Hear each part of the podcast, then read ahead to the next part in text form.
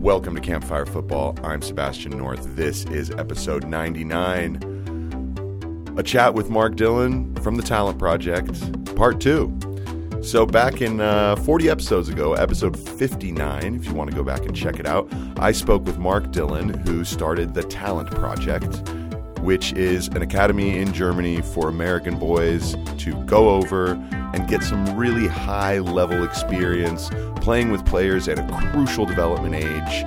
And what he's done is simply fantastic. And it's really cool to have spoken to him way back about nine months ago. Now we're reconvening for our second chat and to hear where the Talent Project has gone since. It's really fascinating. It's really inspiring. For any of y'all young players wanting to do something like this, I highly recommend it. Have a listen. So, yeah, so Talent Project is now three and a half years old, correct? Uh, that's correct. Yeah, we're now in recruitment for our fourth um, fourth generation.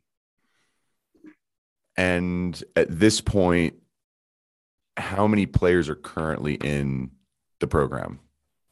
Well, we have uh, 41 currently in full time residency, and we're on quite on target for 55 starting in the next season in August.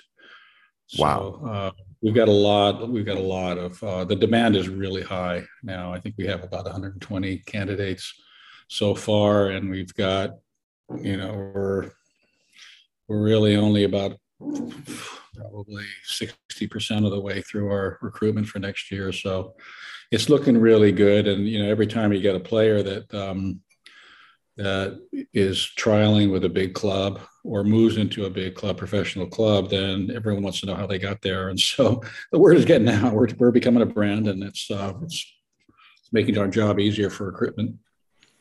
So, in terms of numbers, then, because this is pretty quick growth, would you say from where you started in year one to mm-hmm. where you are going into year four in terms of recruiting, how, how much of an incremental growth has there been? Is was it an explosion from last year to now, or was it kind of did it kind of just move along at a pretty steady pace? I would say that it's it's an explosion from year three to year four.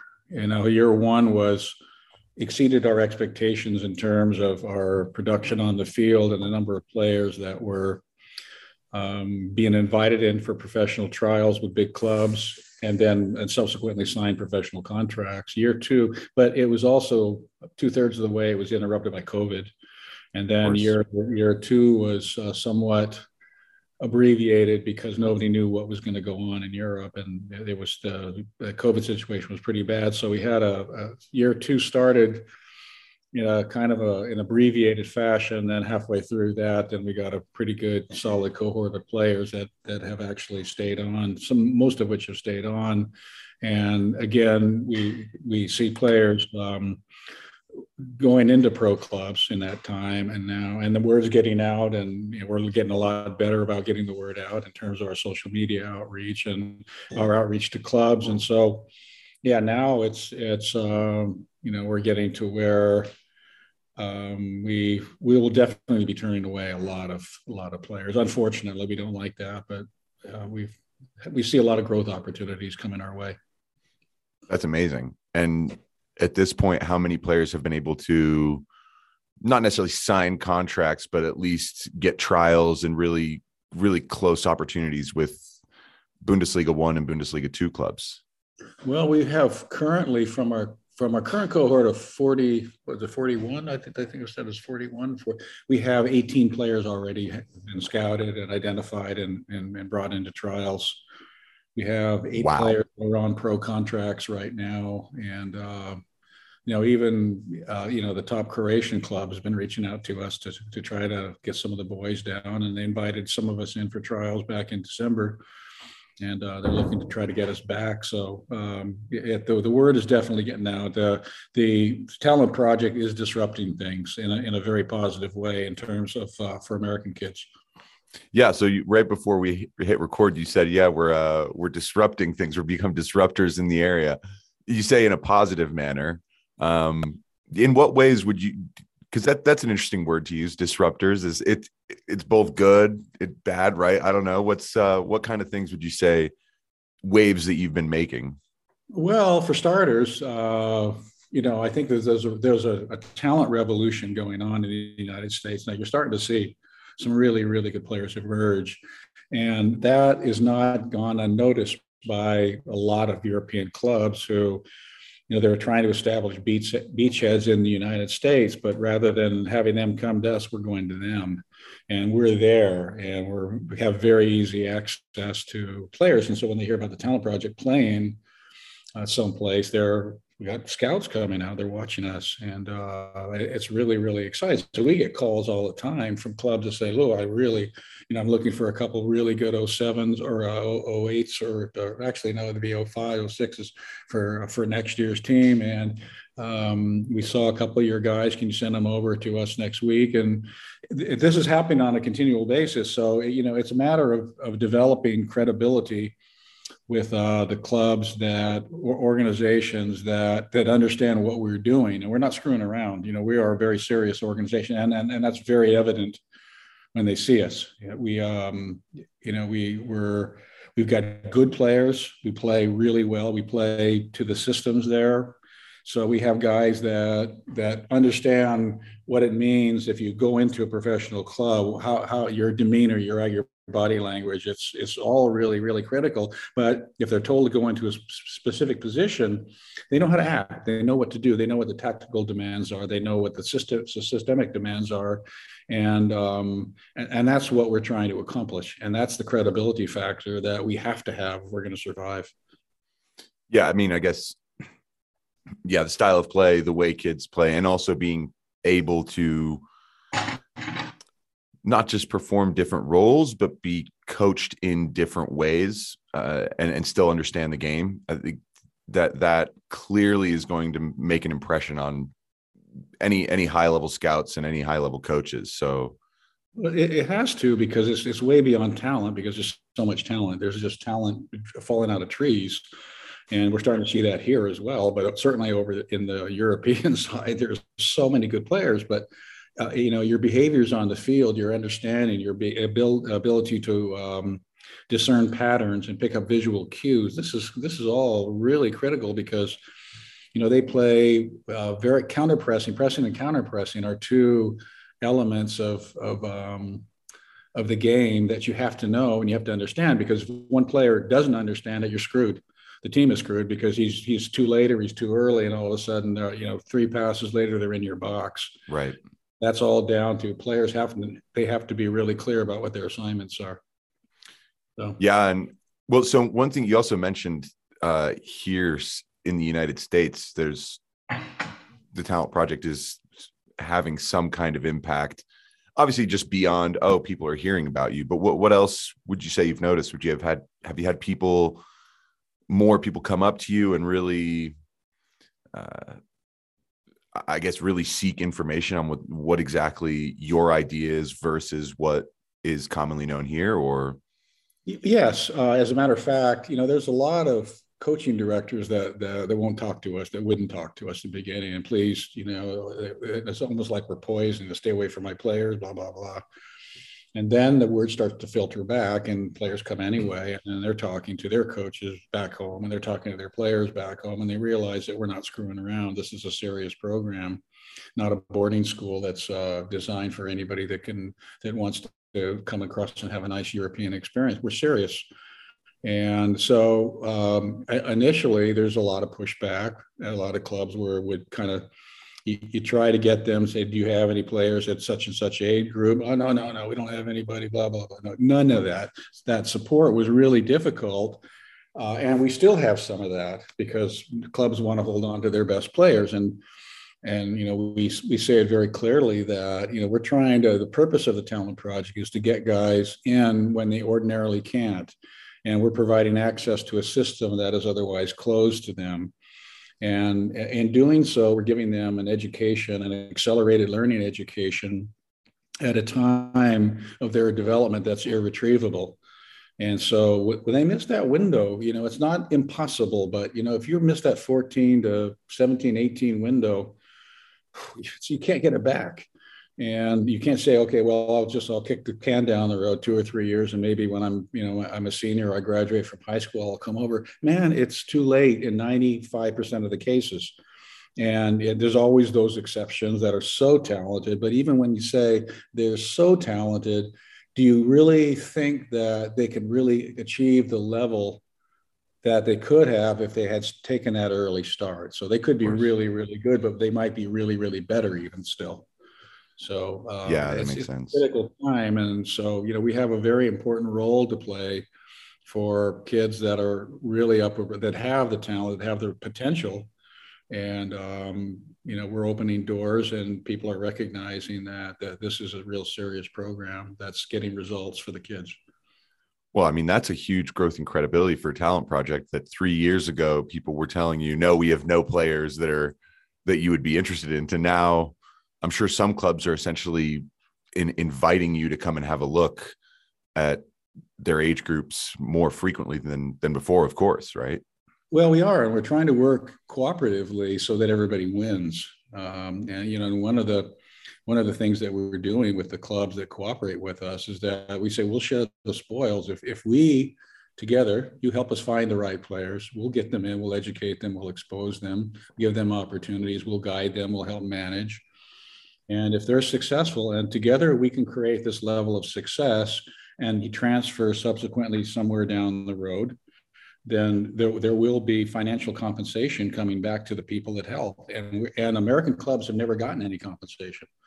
And so we are in a position where we can say we will share the spoils with you guys and that's now it creates a, an entirely new revenue stream potential revenue stream for for these clubs so it really makes sense and they want to go anyway you know, if you ask them, they, they don't want to play in MLS. I mean, I'm not putting down MLS. I think MLS is really getting good, but go out and ask these top players, where do you want to be? Where would you like? I want to get into Europe. How do I get into Europe? I can't get into Europe. Find me a platform, find me a, a doorway, find me a bridge where I can get across there. And, and we're providing that. And um, it's that's we're providing something that nobody else is at the moment. And so we're we're taking advantage of that by moving quickly, by um, moving with um, a high level of professionalism, and we're moving with the right people, and that's the most important factor there. Yeah, I mean, I, I, yeah, once once you can grease the wheels with a little bit of money, in, in terms of saying, look, if if there is a positive outcome here, you also get some of it. Yeah, that can easily perk up the ears of any any club directors or head coaches at high levels. And I guess you know you've mentioned a few times you guys aren't messing around. There's a really high caliber environment. For anyone who's listening, just take us through the day of a talent project player. Just like one one day of, or you know, uh, the average week, I guess, because it involves trainings and matches, right? So, in its most basic way, you know, you don't have to start with they brush their teeth in the morning. We hope they do that. We hope they do too, because otherwise we we have difficult time, time talking. Uh, a typical day would be, uh, you know, they get up, they have their breakfast, they they toddle down to the dining hall, they get a light breakfast. Then they go to what we call indie training, which is individual training, and that's based on sometimes it's positional stuff, sometimes it's just stuff that they need to work on. You know, whether it's finishing crosses or or the the midfield connecting to the front players or things like that. That's often done in the team session, but we we do our fitness work, our body control, our strengthening work, our speed work. Uh, and then they go shower and they go have a, a, light meal. Then they go to school. They get their German lessons. Um, and then after their initial school classes, they we break for lunch. And then we have a little bit of a recovery period, and they can also work on their homework and things like that. And then uh, in the late afternoon, we have another team session, and that's where we focus more on a little bit less on the technical side and more on the team building side, tech, uh, the tactics. How do we defend? How do we attack? And uh, then they have their dinner, and then they can get down to their academics in the evening time, and and we track that very carefully also to make sure that they're we know where they are academically, and if they're falling behind, they got to sit it out for a little bit, but they're all really smart guys and we have very few problems academically they're all achievers in the classroom as well and that's one of the things we recruit on yeah i mean you have to obviously vet that you're when you when you and i talked last time you said there's a lot of the process in terms of choosing does come from more than anything their maturity off the field, right? You know when you see a good player, but it's it's you also need someone who's going to be able to come to Germany and not just completely fall apart, right? Um, when do they play? When do they play games? Well, uh, that, that, again, that depends on the schedule, but uh, generally there's a game on the weekend and there's a game on during midweek. And so it might be Tuesday, Wednesday, or Thursday night, and then depends on the age group and and the level that we're playing. We can balance the squads out according to the to the competition level. Obviously, teams that you know the, the Red Bulls and the uh, the Red Bulls and the Bayern Munichs and the Augsburgs of the world generally want to play us on the weekend. And then we also have, you know, we got the Bayern League and stuff like that, and the Austrian League, and they're uh, they're very often midweek games, and they're very high levels. So uh, they get really good game, and then we we you know, we film the games and we we analyze and know, we look through. We have tactical discussions with the guys. So the games are the games are the laboratories for us. The training is the build up, and the games are the laboratories. And this is where we we go out and we we experiment and we we um, uh, this is where it has to happen. We have to take the training from a from a from the training field onto the match field. And when things don't work then we break it down and figure out why. So it's a it's a generally it's a pretty full week. And uh, they have to manage their time very well uh, in order to keep up with everything. And and i think as we spoke on our last uh, um, last meeting that so much of what we're doing is cognitive and uh, in order to be able to learn that's why we all that's is this is why character personality and intelligence are so important because uh, if you have a guy with weak character or, or a weak personality he won't survive and uh, and they could be disruptive and they could be negative and and or they're they're just not learning what they're supposed to be learning and they slow everybody down. And what we've learned is that the the pace of training is generally dictated by the slowest thinker. And so we have to make sure that we have good learners out there that are that are able to grab it. Let's get it. And the other ones are helping them on and they're all kind of moving together. So it's it's part of creating an environment of excellence and and uh, and the guys buy into that. That's what they're here for. That's what they want. And that's very often what they feel is missing at home for them. Yeah that's well i imagine so. If if i think about players who you know maybe 16 years old play for their ecnl team mm-hmm. um and yeah I, I imagine on a certain level well there's really only so much you can do really as a as a coach in those scenarios. It's not you don't really have them in house in an academy. And so the depth of what you can ask of them and what kind of maturity levels you want to see them test themselves with i mean uh, i think it's fantastic that they're all taking german. I mean it, it, it obviously makes sense. They're living in germany for the year. They should they should learn how to speak german. But what an extra positive cognitive layer to throw on there is learn a language while you're also in a place where you're learning about yourself, other people, um, and trying to expand your knowledge of the game at the highest level you can. That's a really good mix of things put together for any high level player who fancies themselves on a change as well because it's you know you're you're going to be playing with entirely new people all from very different cultures of uh of the game in the US I would imagine well, you, you, you are, and, and, and developing cultural agility is is really really critical because you have to, you really got to be alert, and you have to see how people act, and have to understand how they think, and culturally, uh, there's so many influences that can go on in a dressing room, and if you're if you can't kind of fall into the flow of that, you could be adversarial, not even adversarial. That's probably not the right word, but you could be in a situation where you're just not resonating with your teammates, and you know the when you when you have this much talent the coaches that are evaluating these guys for potential opportunities are they going to they're they're they're asking really serious questions about is this guy going to be a positive influence or a negative influence? Because they have all these choices. I got five choices out there for one position. Which one do i want? I want the guy that's going to be positive. He's going to get along with the guys.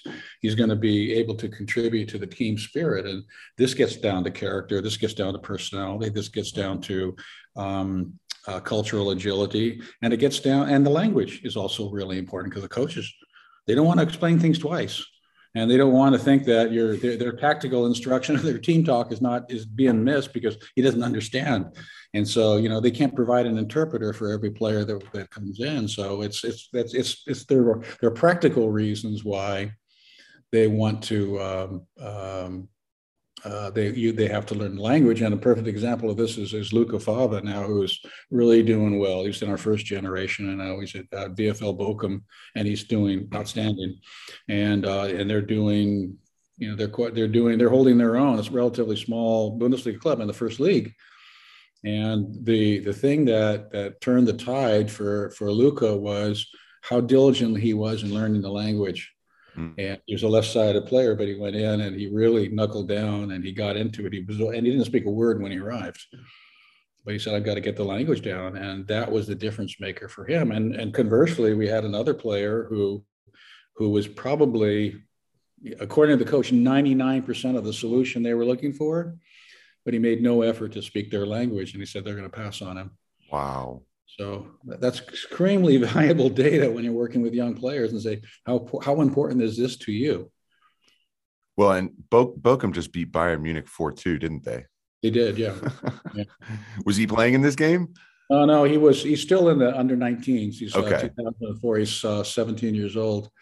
I think uh, he'll become 18 in, in August this year but uh, but he's playing up, and he's and, and at, at, the under 19 Bundesliga is all professional. Every single one of those guys are on contracts. Right, so, right. And to get that contract, you got to be really good. So, well, yeah, and you know, I just I think about what kind of an experience the players are all getting. Uh, you know, being brought out of their comfort zone of wherever their home environment is, plop down in Germany and not only being told, look, you know, this is going to be a lot of soccer. We've got you guys handled. There's this, but, but I, I was listening to the conversation you and I had last time.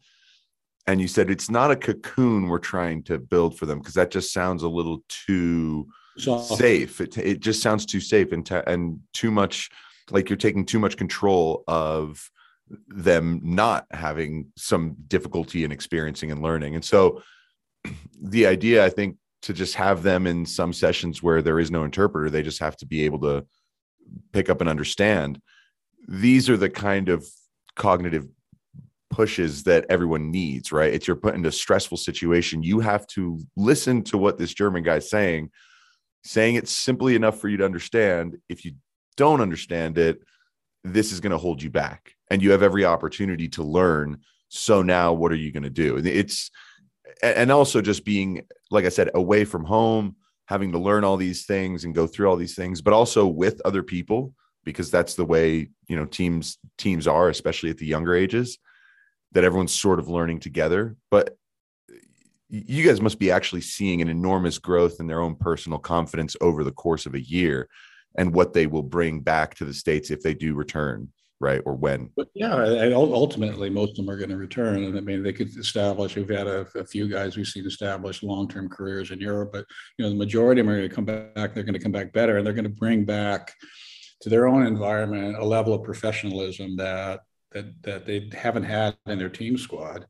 And and this is going to this has a um, a, a, very positive growth impact on the game all across the country it's really important. But you hit on a, on a really important point there, uh, Sebastian. That um, and I was just talking to some guys who are involved on the, with Me- young players from Mexico, and and they're talking about um, how there's a lot of really good players. Mexico does a great job of developing young players, and particularly from the, some of the big clubs like Chivas and Cruz Azul and and uh, Tuzos and so on. Um, but they have a lot of players that go off to Europe and then they crash and burn and and they ask why they we already know they're really good players. They don't all of a sudden become bad players when they cross the atlantic. Yet and and we talked about this on the last one. They get in and the same as the american guys they're in a in a in a an environment that is totally totally new. They don't speak the language. The weather is different. The game is different. The speed of play is different. The food is different. And then you pile that on top of loneliness. They're probably staying in a guest house or a hotel or something like that. And they have a difficulty uh, communicating. They're missing their family, their friends, and their dog, whatever. And all these are, are these all conspire together to derail potential and talent. And so when you think about what the talent project does, it's not a soft land, it's not a cocoon, but it's a safer environment where they can kind of ramp up being around other American players as as they are learning about the culture, as they are picking up their understanding of the systems of play, as they are learning the language, as they're getting used to the food, as they're getting used to different weather conditions, and so on and so forth, to where now we feel after a few months, now they're ready to leave the nest. And now we can send them over to a Bundesliga club, and now we can send them to a top level or a, any professional club because it's hard to be a pro at any level. But they're prepared for it then they have the mental strength. And instead of just taking them out into the deep end and and throwing them off and say, oh, we better learn to swim quick, which is what happens when they come over cold turkey. Uh, and and the, it creates a much higher failure rate. But our guys are succeeding beyond our expectations because they have that ability to to gradually adjust, assimilate, and then and then move up to the levels mentally, uh, emotionally, uh, intellectually and physically. And all these things are critical if they're going to be successful in the long term. And players who have come back to the US from spending their year in Germany, what kind of reviews have they heard have you heard from them about just what what it was like to come back and be playing? Did they uh, did they see a massive improvement in themselves? Did they just I don't know what kinds of things have players told you about returning home? Well, I, I, think that you just have to look at what they're doing to to get the answer to that question. And you know, sometimes it's pretty obvious as you see MLS clubs all over the guys, and we have uh, a couple going into major D1 programs, and, and and that's so very hard to get scholarships right now. By the way, uh, because of the change, the COVID changes and the eligibility rules and things like that. But they're they're going on. Some are going into professional contracts before their 18th birthday with American clubs, and so and or getting contract offers. And um, this is, I mean, this is what it's about. You know, we're moving them up. We feel like we can advance them by three years in their development by having a year, maybe even four, maybe long, maybe even more than that, because maybe maybe the real lessons they're learning will manifest for three or four years. Then it starts to come out but that that give them that grounding in professional habits are so so critical. And this is why you know a lot of times you see some of the best players in the united states in the college level are guys that came out of professional academies from europe the german academies or, or uh, english uh, right. professional academies they're the, some of the best and they're the ones that were told we have no more room for you you're not going to go any higher here. And so they say, what am I going to do now? My career is, oh, I can go to the United States and play. They're already top level players. And they're the guys that were kind of cast out, but they're professional. They're, they've got professional habits. They're, they have uh, uh, professional emotional strength, mental strength, and they come in immediately. Immediately, they make an impact in their programs. This is what we're trying to provide our guys with that immediacy. Now you're now you've left, or either you move on to a pro contract, but you're making an impact wherever you are. Well, that's that's great to hear that they're able to start securing these contracts at 18, 19, because it's actually really interesting. I, I decided to watch uh, the uh, at least a portion of the MLS draft because it was uh, live on YouTube.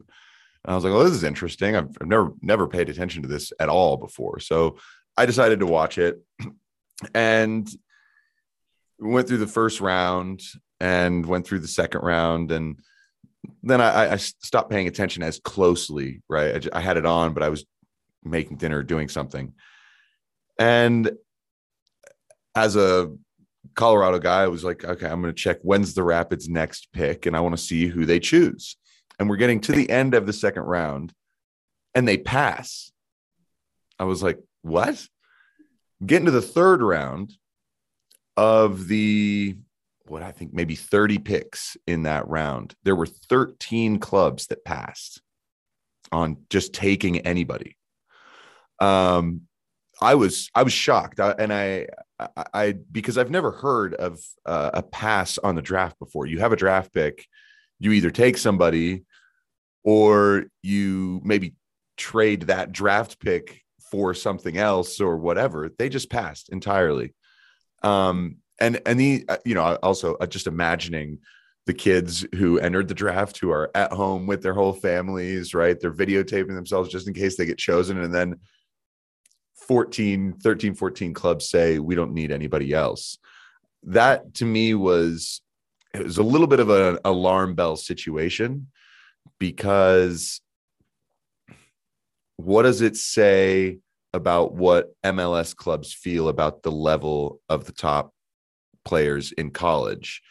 And that if they get to 22 or whatever, or, you know, the, whatever age they are that they try to enter the draft, if they are not deemed good enough to at least be brought on the ride to see if it'll work out, even that's that seemed alarming to me. What what do you think about what the reasons could be for something like that? I mean, well, I think you're raising a really good point, Sebastian. Is that they're they're they're saying that these guys are coming out of the colleges, and and and very often, and certainly, I think the colleges have the potential to be an excellent development platform, but it's not.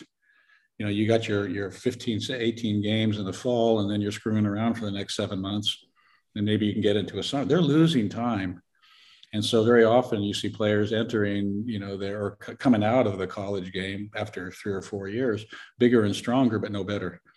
And they've lost that ability to grasp what is required to be successful as a professional. Now, no, not all of them. There are exceptions, but by and large, it's. I would think that, and I, you know, maybe there are other answers that that, that will come to mind at some point. But by and large, I would think they're far more interested in their homegrown guys. Their guys that are coming through the academies and say, well, why do we take why do we take this guy out of Cal or or Duke or something like that? We've got a 18 year old here in the academy that's ready to go that we've had for a few years and we've been developing. So you know, I that would be my my guess. But why draft a kid if you don't think you're going to be interested in him? Yeah, I mean, I, obviously it's. It, it doesn't work for them as a business or as a club to just say, uh, just take that one, right, and just cover their eyes and point at somebody. I I, I don't think that that's that we, you can really ask them to just take anybody just because. But it does it would shock me that aside, you know, outside of the players that were drafted, that there aren't a, fair few others worth just taking one chance on, right? It's you have one final pick. Could you take someone from this pool of players and just see how they do right? And i but i of course i don't know exactly the way uh, signing in a signing a contract out of the draft works right? If I, I i don't know much about that. I think you do mention that in college it's you just get your season and then for the next seven months you're not really playing your coach is not allowed to see you because of all the all the rules that the ncaa has it's awful um and yeah, I mean they, they do lose a lot of time. So I can understand that MLS clubs might just not feel these kids are as ready as kids who have been going through the system in the academy for for a while. Um, there is also though the development of MLS MLS Next and then now MLS Two, so mm-hmm. That provides a whole other springboard. Have have you been in touch with people from that organization at all? I, I, kind of try to track what's going on with that. I think that they're going in the right direction. Look, this is all a work in progress. American American soccer is a work in progress, and you know I don't think we can get too panicky or or too excited or you know too or too down either either one. It's two sides of the same coin, but it's evolving and it's not there yet. I mean, I think the simple the simple fact is it's not there yet. And I said in my last uh, uh, uh, podcast, I think that probably if you look at the U sevens and eights today, and you track them to where they're U nineteen, and and and marry that, match that with the evolution the, trajectory of evolution that's going on with young player development in the United States which continues to improve. I think by that time, you'll be looking at the potential for the United States having a very formidable development system in place. We're getting better at it. We're learning better, better coaches are coming in, and our development of coaches is getting better. And uh, the competitive environment is getting better. But we had so many oh my God, there's just there's so many landmines that these kids are stepping on. And by the time they realize it's too late you know, when they realize that their competitive matches, and for the clubs, my God, they have to get on an airplane to play an away game. And what kind of what, what kind of environment is that? You know, the costs are astronomical, and it's very very difficult to develop a player when you have you know a competitive environment that's so sporadic and so spread out that uh, uh, but we're getting better. I think that you know the I think the MLS Two is a is a is a good step in the right direction. MLS next, if if they uh, establish really high standards, so that they could just say, oh, let's give him MLS next designation. This club gets MLS. They're not doing anything to earn it and that's where it's going to get problem because I get a lot of applications from you know I'm, I'm with MLS next I'm with MLS next you know then you look at video and you say what, what what's going on you know what's going on I mean that's there's is this what we're talking about creating the stars of tomorrow is this what's going to make America world it's not there yet it's just not but again, I think there's, but I say that, and, I, and, that may sound a little bit negative. I tend to be an optimist, but there are also people doing really good work. And there's some clubs that are doing really good work. And there's some people that, that are, that have enough humility to say, what can we do better? Rather than saying, we give them, I got one club and I won't name them, but we give them everything they need to become the top best players they could possibly be. And I want to say, bullshit you know, it's not true. It's just not true. How many players have become pros out of that organization that they've had going for that's been well funded for eight or nine years? Maybe one, maybe one. Tell me why that's your barrier of success. What's your threshold for success? I, you know, there was one. Uh, we had a conversation earlier on, but I know one uh, one MLS president who was saying to me that I'm spending two million dollars a year on academy and young player development. We're not getting any players. All, all I'm doing is spending two million a year to develop players for the colleges. Why, why, why am I bothering with that? And that's a really good question. You know, is it a PR exercise? Well, you can buy a lot of PR for two million dollars, but if you're not taking it seriously, if you're not really thinking, this is the laboratory, this is R and D. You know, this is, you know, if you think about Apple, for example, you know, and they come out with iPhone iPhone 13. Do you think they're sitting around saying, "Oh, let's let's see how 13 sells, and we'll worry about 14, iPhone 14 or something like that"? They're already working on iPhone 18, and you know, and professional soccer clubs, really good ones, are thinking 10 years down the line. But that's what youth development is at a professional level. We're thinking about what can we do to create our assets of the future. And if they're not looking at it that way, they're just wasting their time and they're wasting the time of the kids too. And would you say that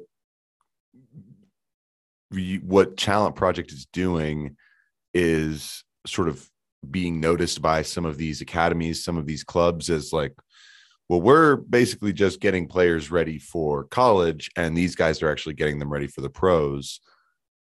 Maybe we need to talk to them about what they're doing beyond just being able to play against German teams every eh, you know one twice a week but it's more than that. I mean, it obviously, like you said, there's they do individual trainings, they do team trainings. These kids are not kids who've been playing together since they were seven or whatever. They've all just come to the same place in Germany, and you're getting really good results with them in just a year, sometimes maybe two. I mean, I would imagine some people are going taking notice of this and going, "Well, what are you guys doing because we need to be able to do something similar here. Have, have any academies said something like that with to you? I get, I do get calls from club, some academy directors and people that want to pick our brains and they want to know what's going on. And, and, and some is for selfish reason and that's perfectly okay. And some are thinking that, is this a place that we really want to recommend our best players? Or are we going to be wasting their time or are they charlatans or, you know, just, you know, taking anybody that can go in? So, uh, but the, the, fact is that there there are some clubs and there are some club directors that were very very negative at first, and obstructive as hell. Is just about as obstructive they could possibly be, and arrogant, uh, and who have come around and, and said that, you know, they get some of the players have gone and they come back and they say, you know, you know that you have to listen to what these guys are saying. And when they see the players that are that are they, they're getting trials or even if they don't get trials they're coming back and saying this is the real thing. It was a real experience. I learned a lot. And then they see as they integrate back into their teams it's a different player. They're not the same kid that left. And so they have to sit up and take notice. And again if there's always going to be a certain level of arrogance Uh, of guys that, that, that just don't want their their methods or systems or standards challenged. But there's a lot of good guys that are always looking for new information that say, what can we do that's better? What can we do to provide a better experience for our players and create better players? Yeah, it's I mean, the ecosystem of youth soccer in America is it's it's an amazing thing. It's it's so complex because I think every single theory under the sun has been floated for what needs to change in order to get you know more results and get higher level players. And yeah it includes it includes everything include you know like it includes people being very arrogant about their own methodologies and and that what they do is the right thing. And I, i've noticed something growing enormously here in the us which is instead of like you said earlier getting the kids and bringing them and putting them in this environment more in the shop window closer to uh, all these bigger clubs we now have more and more european clubs sort of setting up shop here uh, borussia dortmund just started a branch down in colorado springs yeah okay. um, and i only know this because i was just sort of looking through standings uh, of different leagues some of my friends who are coaches, I wanted to see how their teams were doing. And I just noticed BVB Colorado Springs. And I was like, what is that?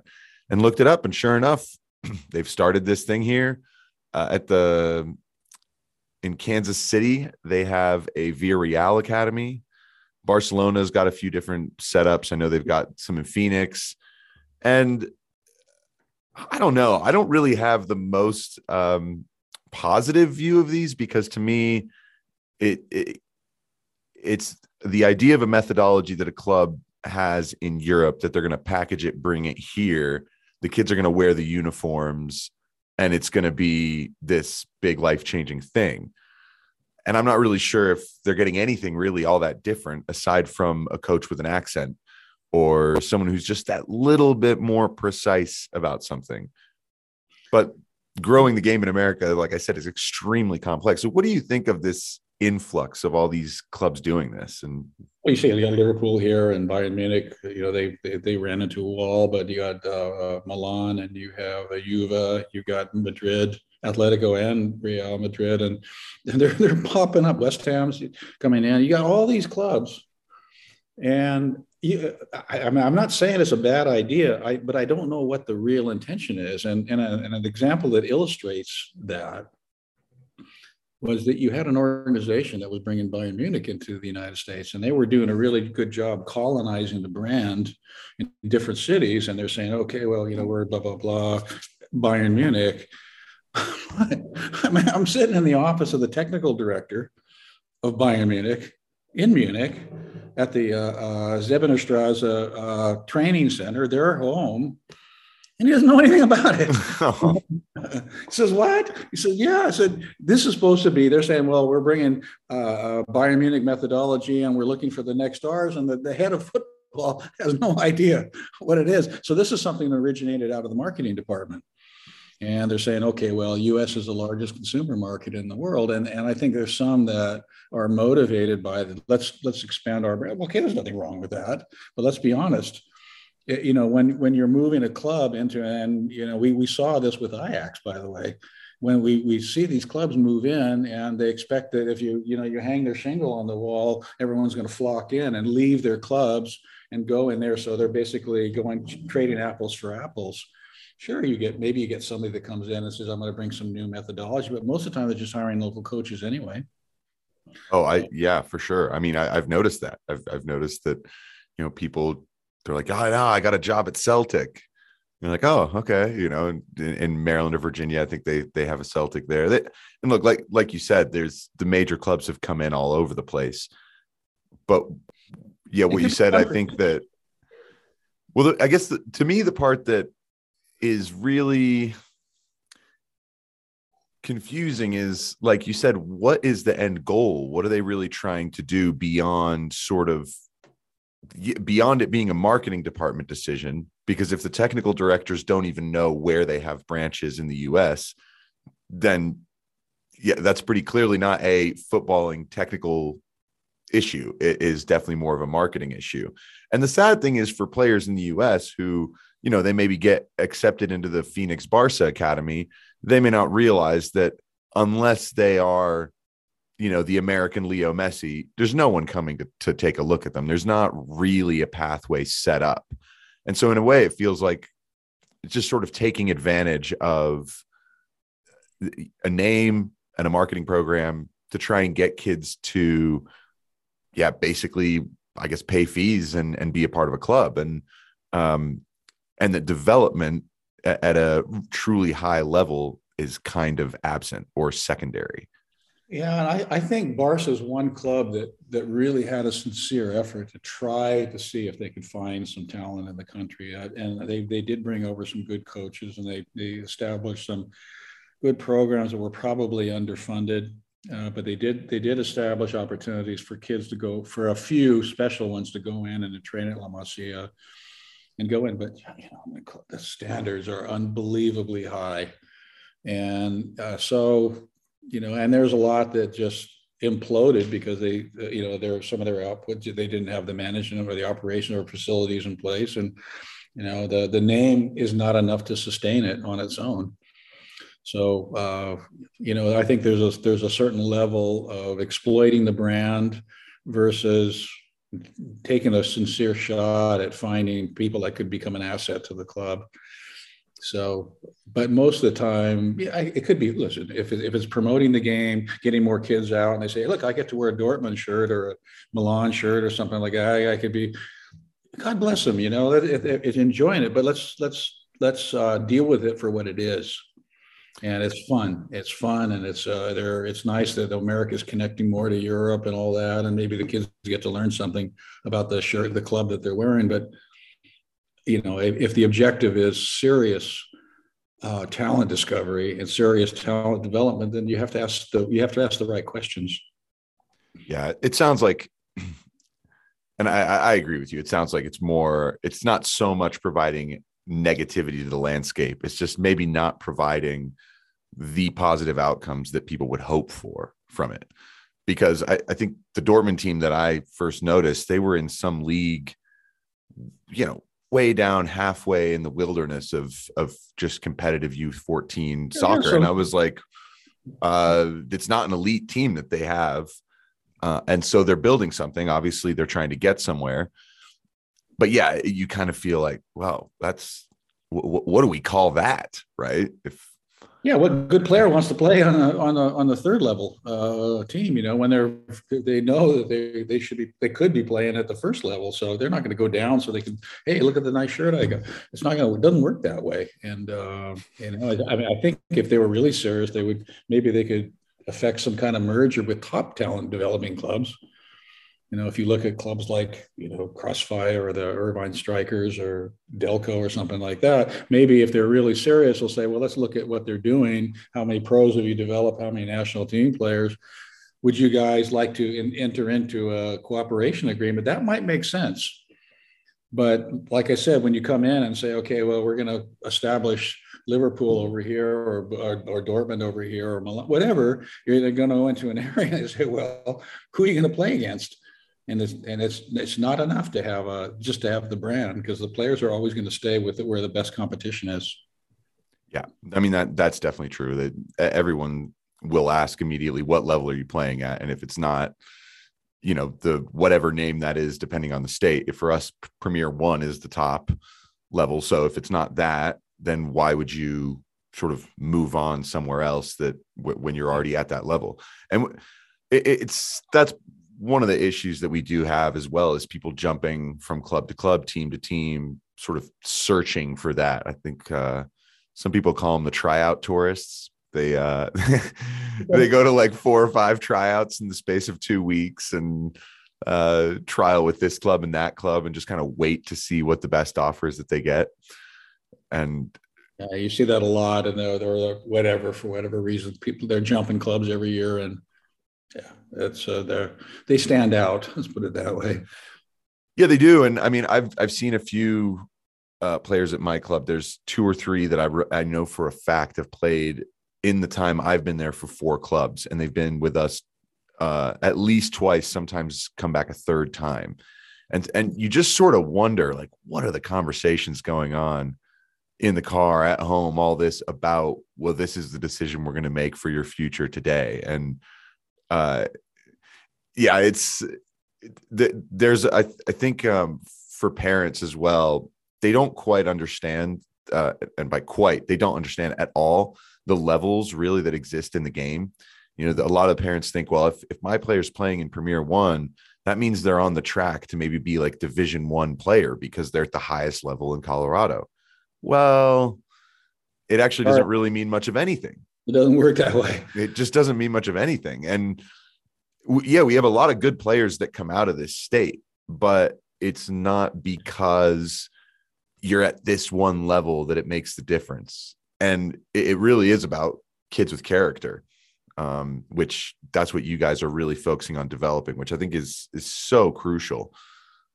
I yeah, it's it's a it's a weird ecosystem in that way that it, for the most part the people trying to direct their kids don't have the information and therefore give the wrong advice. Eh, you're right. And if you're you know if you're thinking eh, on a micro level and, and don't see the macro picture then you're going to miss an awful lot. And you could be totally totally misled by and we talked about this before. Oh, well, we won this tournament. We did this well, and he, he got a recognition for that, or MVP over here, and stuff like that. And th- these are potentially. I mean, it's not saying they they're not necessarily good, but you can have a totally totally different picture of of where that player is or where their potential is because you can be really enormously successful in youth soccer doing all the wrong things and you don't get exposed True. to that until you get to a level where they're doing all the right things. And all of a sudden, holy smokes. And we had a kid that, that came over to, uh, to Dortmund initially, and he came out of the US national system, and he was far and away the best athlete, maybe the best athlete in the country. Uh, and I, you know, people were pretty, at least certainly on this side of the Atlantic, were pretty sure that he would make it on athleticism alone. The problem was that uh, this particular player, he didn't know when to run or where to run, and he was always running at the wrong time or into the wrong space, and he never, never got it. He always relied on athleticism. And uh, eventually they let him go, and then he went to a second league club, and then they said, "Oh, phenomenal, phenomenal athlete. It doesn't work." Third league, got had a little bit of time in the third league, which is also, you know, in, in fairness, it's a, that's also a very high level in, in Germany.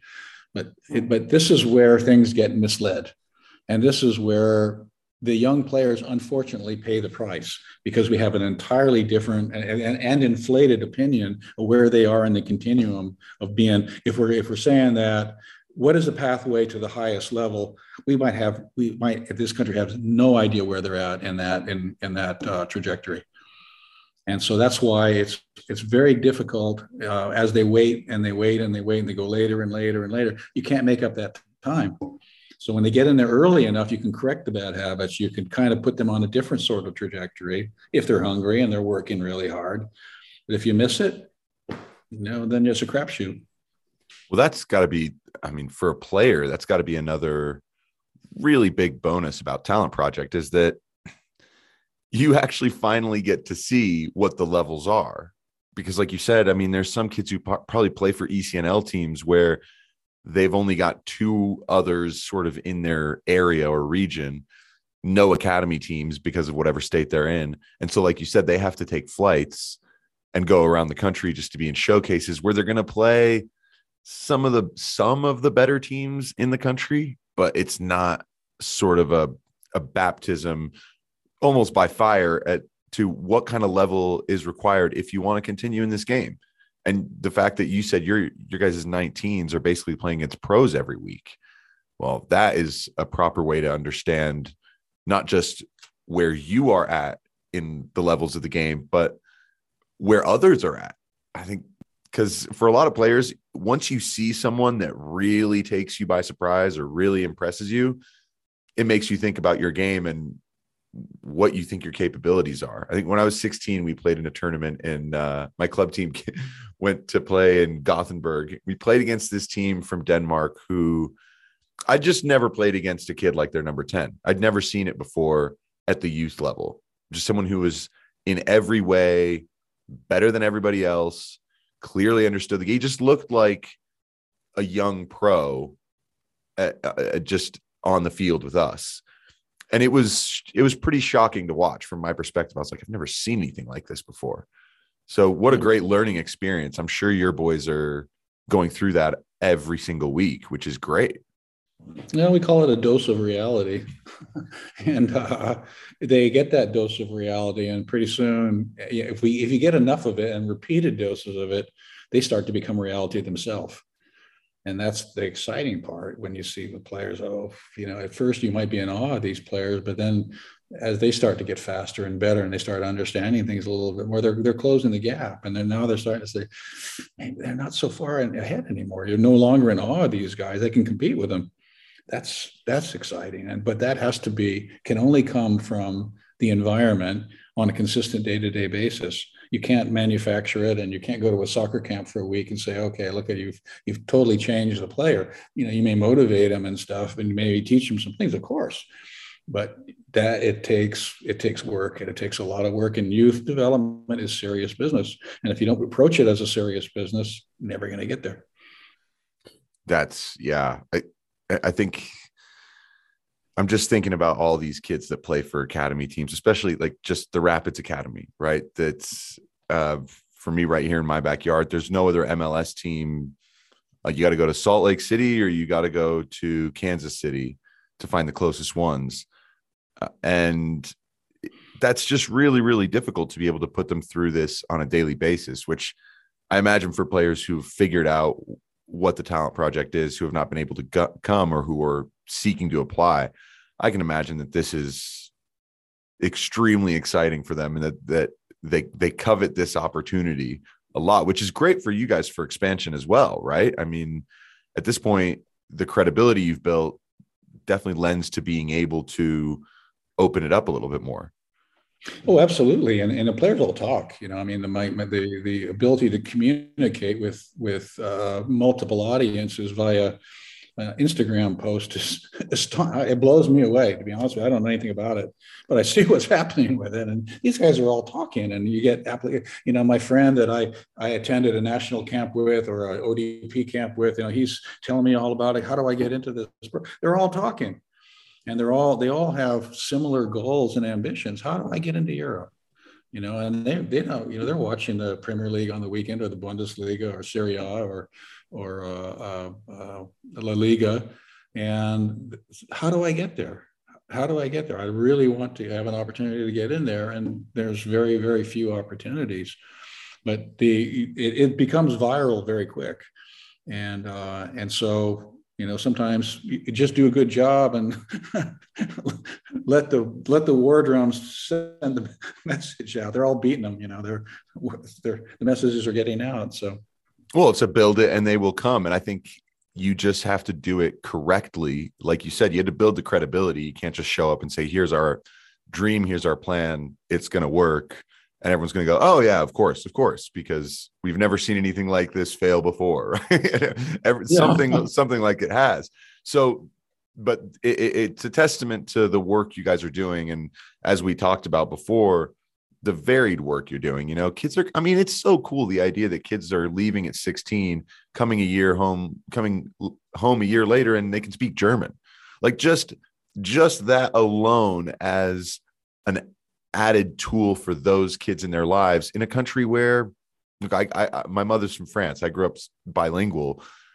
I mean i was like a unicorn growing up. I mean there was you know there was the idea that you could speak more than just english. And and these kids you know they're coming back with german. And i mean that's what a great confidence boost as an individual to have all these new things that you were able to experience and learn it's yeah i think it's it's a it's a really good really good platform. Do do parents uh of kids that you recruit sort of are, are they mostly really excited about what opportunity or a lot of them are there some that are more skeptical or just don't understand? What what what's that been like the the conversation with the parents?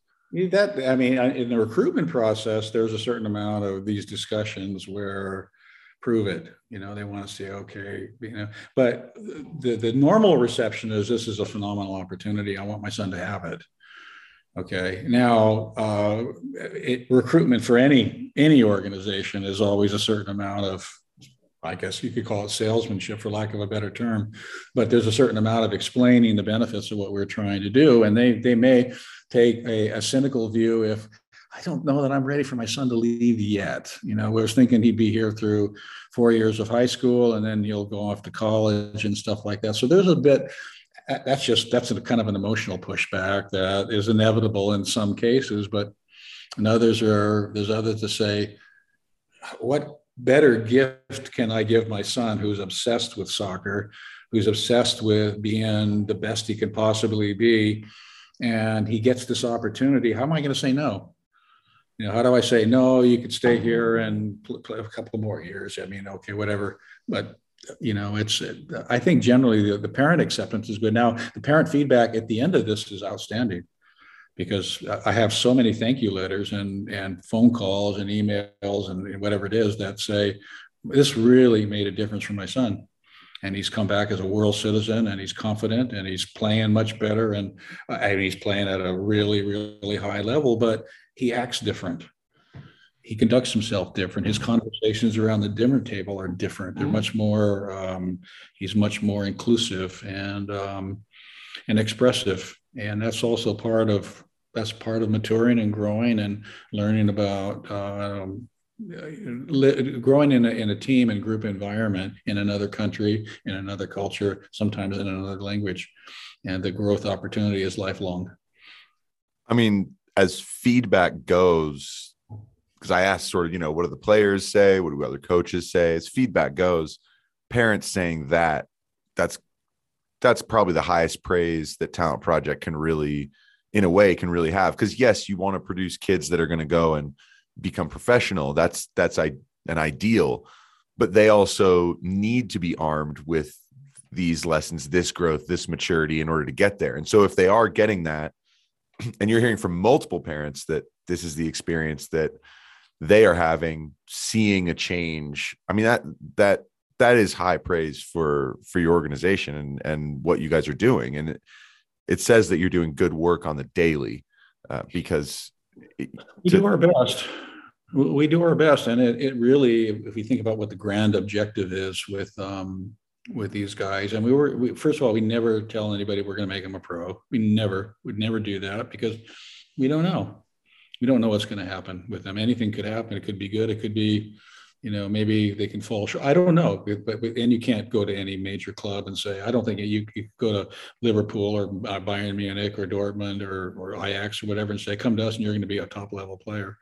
They want top level players. They say, we'll give you the best education, but you can't promise that. But and we're also very realistic about the, the the it's hard to be a pro. It's hard to make it as a pro. And the majority of players that that make it all the way through to where they have a chance still don't make it.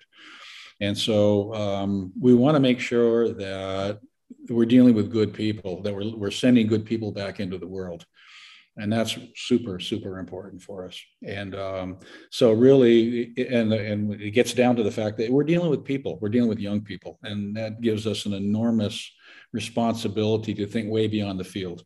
And how are we going to affect their their development yes we're going to give them the best possible soccer education. We're going to try to open up doors but we're dealing with young people.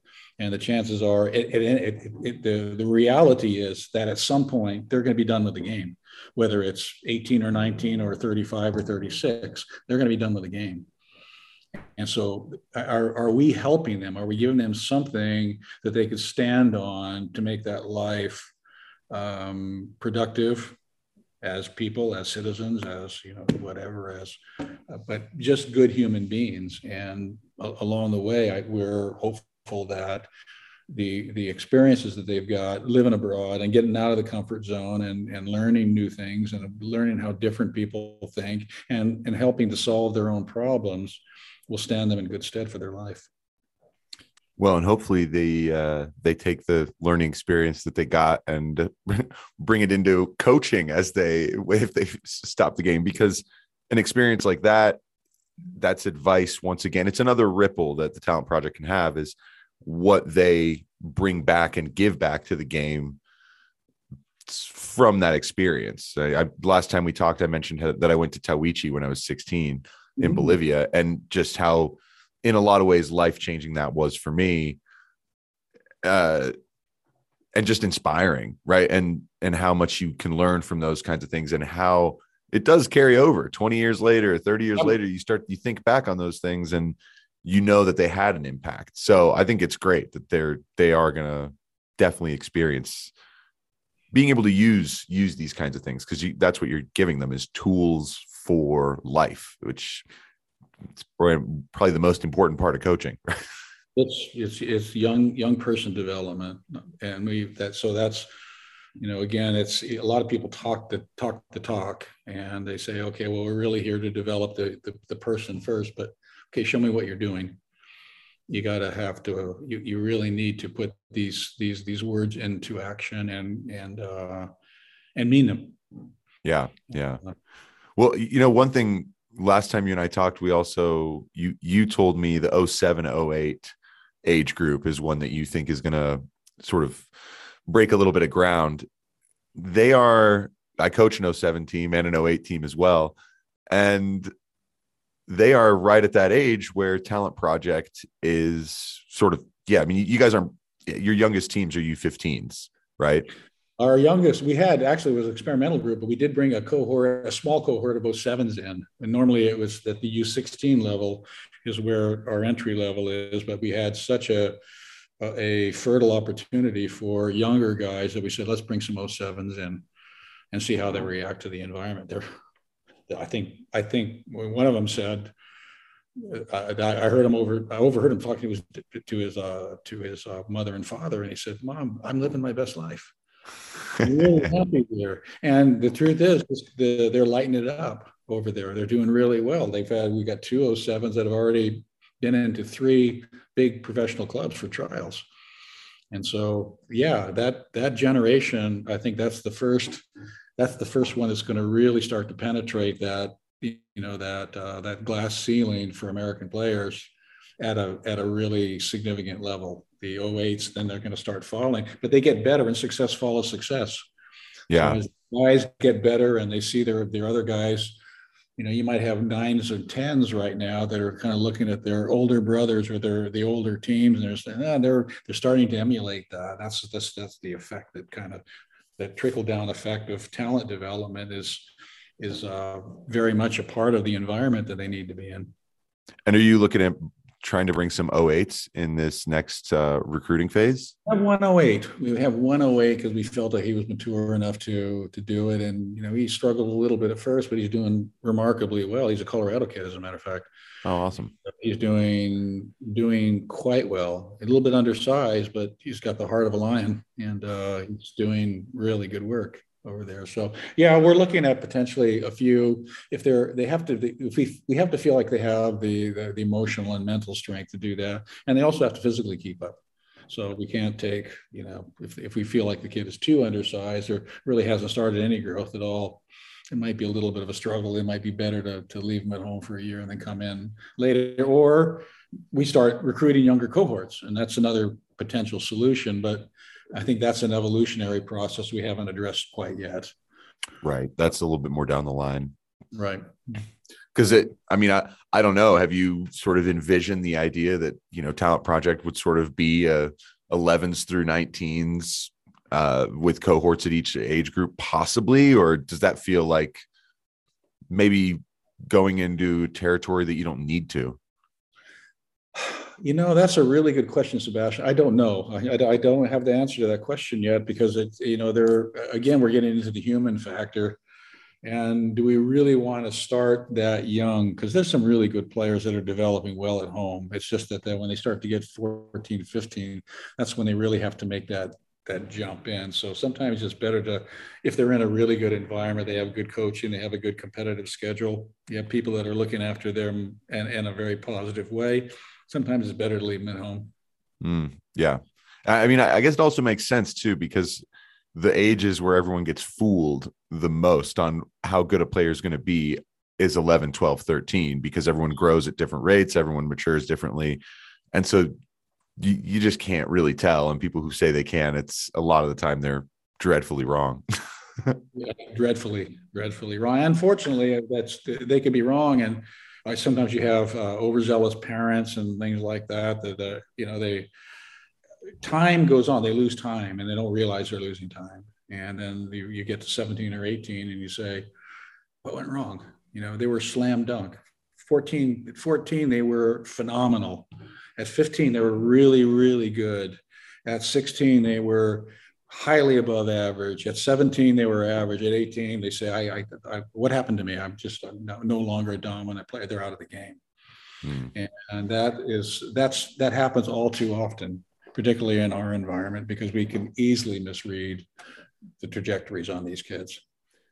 And is there any uh, has there ever been a tentative idea of uh, expanding talent project to talented girls as well? Because German football, f- women's German football is really pretty good, and it is, yeah. And and I know that they, they've they've been the federation's done a lot to try and make sure that they're they're funding grassroots and soccer for specifically for girls a lot more than than previously. I mean, Germany's always had good women's teams, and sure they have. Yeah, and so I, I, I, I was just curious. I was like, you know, maybe yes, the United States is essentially probably the one of the best places for girls to play if they want to improve. This it's not like oh we have to send them to Europe to get high level.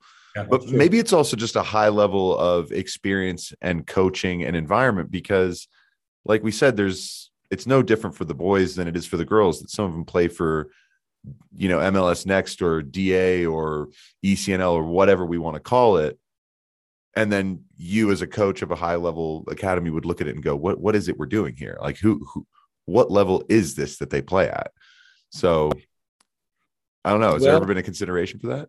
It is. Actually we had we, we we've wrestled with talent project fem and the, the concept behind that and there has been some demand for it and at the moment we don't have the bandwidth for it uh, you know it, you, you mentioned the, the girls the female side of football in germany has the same infrastructure as the men I mean, they have very strict rules, making sure that you know if you have a club, then you have to have separate facilities, and the coaches go through the same licensing procedures and same qualification, the same requirements, minimum requirements. So they they do get a really good education over there, and it's a really good environment for them. At the moment, we don't. You know, in order to for us to be able to to go into that, we would have to get entirely separate facilities, and and uh, it's just something that it's something that's on our radar, but it's just not within our bandwidth at the moment to to execute on. So it's down the road. It'll come though.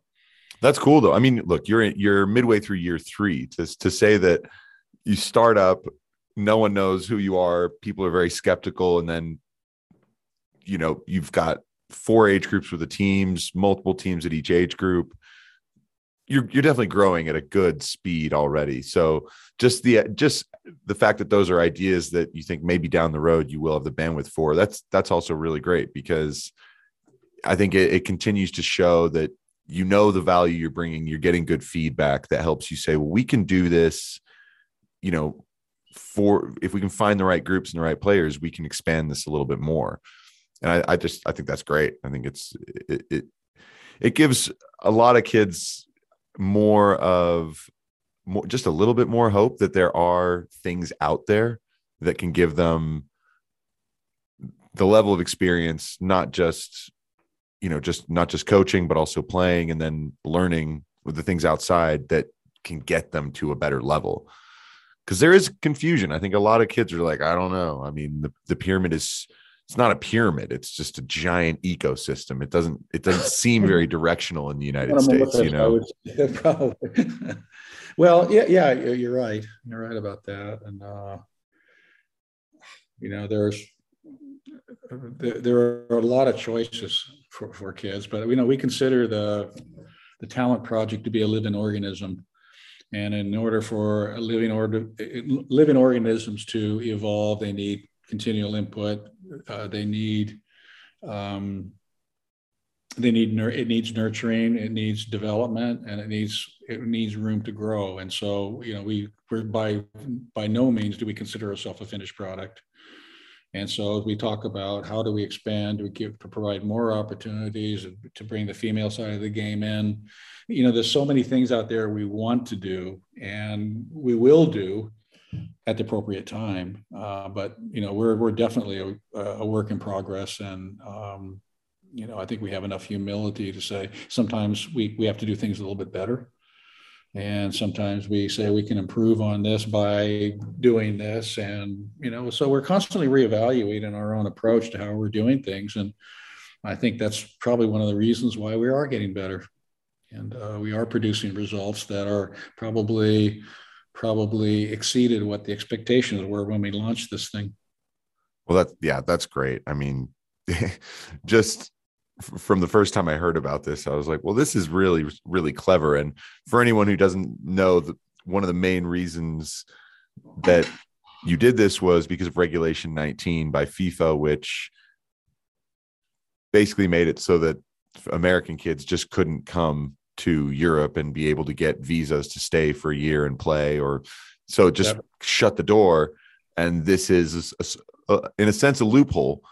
And what I'm hoping is that it, it actually that you're this has the, the kind of impact where more people decide to do this to open up whether it's in other countries um, or and and being able to find some kind of uh, ease within laws to be able to help young people go into different countries and and get better learning uh, for whatever it is and and to be able to do it for soccer is it's an easy vessel. I mean, that's it's it's not a difficult one. So I just the idea that this might inspire more of these kinds of projects. Well, it already to, has to blow up in, in different areas. What? So yeah, so it already has. So what? What have you heard in that well, sense? see that I when we were initially planning this thing, I, I said, you know, if if we do this successfully, the word will be out. There'll be probably 10 copycats within the first few years. Because they're going to say if they're doing it we can do it. Okay well give it a shot. But you know if you look at the, there are other programs springing up and and some are doing it okay. Some are just crashing and burning um, you know we've sometimes we have these these conversations about are, are they competitor i don't consider anybody a competitor not at all. You know, we do it. We do what we do, and we try to be the best at it, and we are the best at it. And other people want to follow along. If they start, you know, we're we're going to keep evolving and let them keep chasing us because that's that's our philosophy. That's how we operate, and we know what we're doing, and uh, we know where we want to go. And you know, it's not always perfect, but it's always good. And um, uh, so let them let them do it. We've already had an offer to uh, uh, uh, a very serious conversation about doing a second one in Croatia. And wow. of course, Croatia is uh, a very interesting country. It's one of the most successful sports countries in, in the world, really, per, per capita. And their soccer environment is is really outstanding. So, do we have the bandwidth for it? No, I don't know. Maybe, but you know certainly it's something that that we're considering and you know they invited some of our players over in december and we had a good look at their infrastructure and the quality of life for the people there which is very very good. The quality of the training the quality of the young players coming through. It might be something we pursue. I mean, that'd be really exciting for for you guys to be able to do that. Especially in a place would it be in zagreb? Um, it's best I don't say. of course, yeah. I was going to say it's main cap, but because I was just going to mention Zagreb because it it's known to be sort of one of those hotbeds of of talent in uh, in the world where you just get an outrageous amount of good and not like you said not just soccer players a lot of athletes. Tremendous tremendous. Dynamo Zagreb is one of the best talent developing clubs in all of Europe. Uh, there's no disputing that. I don't think anybody would, would, would argue against that. They just they produce players like you know they got a population of about four million in the entire country, and yet their their their their tennis players are top level, and their their their soccer is at obviously very top level, and they've got great basketball teams, and you know just about everything they do on a sports level is done very seriously, and maybe and and, and maybe you know sometimes you can have too many And so, you know, sometimes when you're in a small country with a common language and a common culture, and you have the the backing, you know, the the the necessary, at least basic financial resources to do it, and everyone's thinking along the same lines, and you're feeding your best players, you know, sometimes that's a there are advantages to having an environment like that versus 3,000 miles from coast to coast and two and a half thousand from top to bottom and 22 million players in between. You know, that sometimes creates its own problems. So, well, that again, I, th- I think it's it's just a testament to what you guys are doing. That that would be that country would be one of the next locations if if you're able to to do it, and and it's it, it, it's awesome. I'm I uh, I wish that I had some players that I'd feel confident enough to send your way, but I I I, I don't I don't think I'm quite there yet. So, but it's it's so cool because this is it, it's just one extra thing that kids in a country like the United States where things are very very insular you know people don't really leave much that they're getting this experience and bringing home everything that came with it. It's it, you're doing a testament for american soccer you're doing something really good for american soccer even though it's happening abroad which is yeah just a, a good noble cause in my opinion well, I think uh, I, I, like to think we're doing it for the right reasons, and um, there are um, there are certain moral obligations that come with developing young players, and and, um, we we have principles, and we're we do our best for the kids and for the players, and try to create something that's lasting, and you know we're we're trying to build for long term success also. Well, then, Mark, tell. Uh go over real quick what people can do to really find talent project beyond just going to the website obviously also on social media. But do you guys come through different states? Where do you have uh where do you have scouts? Is there what what can can you tell people that makes them go oh okay well i didn't i didn't realize this was just something that's way over in germany right? Something a little more close to home and tangible well, we just had a real successful uh, talent ID uh, sessions in uh, in Long Island. We had players from all over the New York area come in, and we made some really good discoveries there. Players that we'll be making an offer to. Uh, we've been in Raleigh now or North Carolina three times, and that's a really area that's very receptive to us even though some of the clubs there are were somewhat obstructive, but the, you know the players kind of make up their own minds. But uh, we found some really good talent coming from that area as, as well. I'm on my way to Sacramento on uh, at the end of this week, and we'll be doing a talent session there. Then I'll be in Southern California following that, working with uh, my friend at the uh, Strikers. And um, so you know we've had inquiries from Arizona. Uh, from uh, the Northwest, the Seattle area, from Chicago, and so we're trying to get around, and you know, um, United States is a continent; it's not a country. Yeah, and there's so much space, and you know, you don't know. And you know, there was a time when you know you could probably restrict your recruitment to four or five cities that had really advanced level league developments and a, and a history and culture and everything surrounding that. And you know, we could talk about the, the New York area, Chicago area, San Francisco area, Southern California, maybe Dallas, St. Louis. But you know, there are relatively pockets of, of, of soccer intensity. Now you're looking at, at places like Iowa and, and Alabama and uh, Tennessee and so on and so forth. And that's that I'm not I'm not trying to marginalize any of these places. What I'm trying to say is that there's good soccer popping up everywhere. There's talent everywhere. And so for us, it's really important to have uh, relationships all over the country with people that say, maybe I could give one of our, this kid who's probably needs to get out of this area because he's, his, his development is stunted. He's too good for this area. Mm-hmm. Wow, that would be a really good tip for us to get a player like that. Then we could do our own due diligence and say, this is a player that we can work with and get him out. So you know, having a relationship either with open-minded clubs, um, open-minded coaches, or just soccer people that that know enough about a kid that they're seeing on a regular basis and say this kid needs to get out of here. And uh, then they could contact us and you know maybe we could change the, the entire trajectory or where this kid's going to end up. So that would be our best our, our best hope is to develop friends, friendships that are mutually beneficial. around the country, and people will help us to find the players. And you know, man, we we hope that the some of the stars of tomorrow that will be appearing for the national team or stars in, in the world game will be they came to us as the conduit to make that as that launch point into the next level well that that i would say is is a very good dream to have um, and that's probably the, a great place to leave it because I, I think i think you did a really good job of just explaining the nuts and bolts of why this really makes a difference for players and um, like you said if it can be a conduit to changing their lives as players and as people mm-hmm. then w- what a what a great reward right for for you for them and for for everyone involved it's fun too.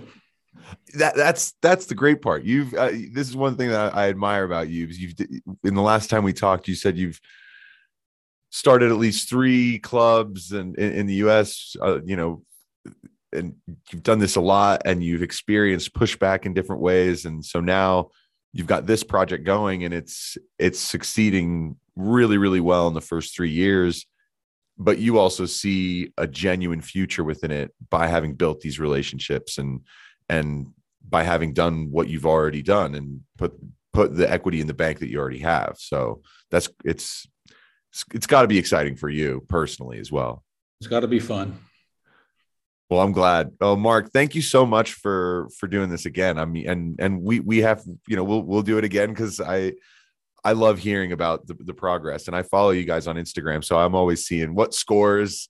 You know, some some they win, some they lose, some are wild score lines. I think I saw a seven three, um, which is was, it's like a baseball game.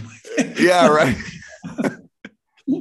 yeah, and I I, I think um, just seeing the the faces on these kids in these Instagram posts, you're like, man, what a great experience this is. If you're 15, just there in Germany for a year, training at a high level, great facilities, and uh, having the experience of a lifetime, really, especially at that age. They're the kings of Europe. I, they must really feel like, and when they get home, they must feel like the kings of their home environment too, because wow, you know, what what you got to do for a year versus what everyone else did over the course of the last year. I think what a great thing for the kids. So, Mark, thank you very much. And if there's anything you want to say or uh, impart, well, I you know, I appreciate what you're doing, and you're you're you're helping the game too. And I I love what you're doing, and you have great. You know, I listen to your podcasts, and you have a lot of really interesting guests, and I, I like what you're doing. It's, it's great work. Well, thank you. And uh, like I said, that like I've told some people, is the whole point of this is to build that, keep trying to build a community where people, like-minded people, can bounce ideas off each other and just help the game in any way. So that's why I'm doing this, and you're doing something different in a in a similar and impactful way. So I'm I'm really really glad we got to chat again. Me too. I enjoyed it. Thanks, Sebastian. Well, yeah, thank you so much. Enjoy your trips. Uh, enjoy California, and hopefully you find find some more whispering talent.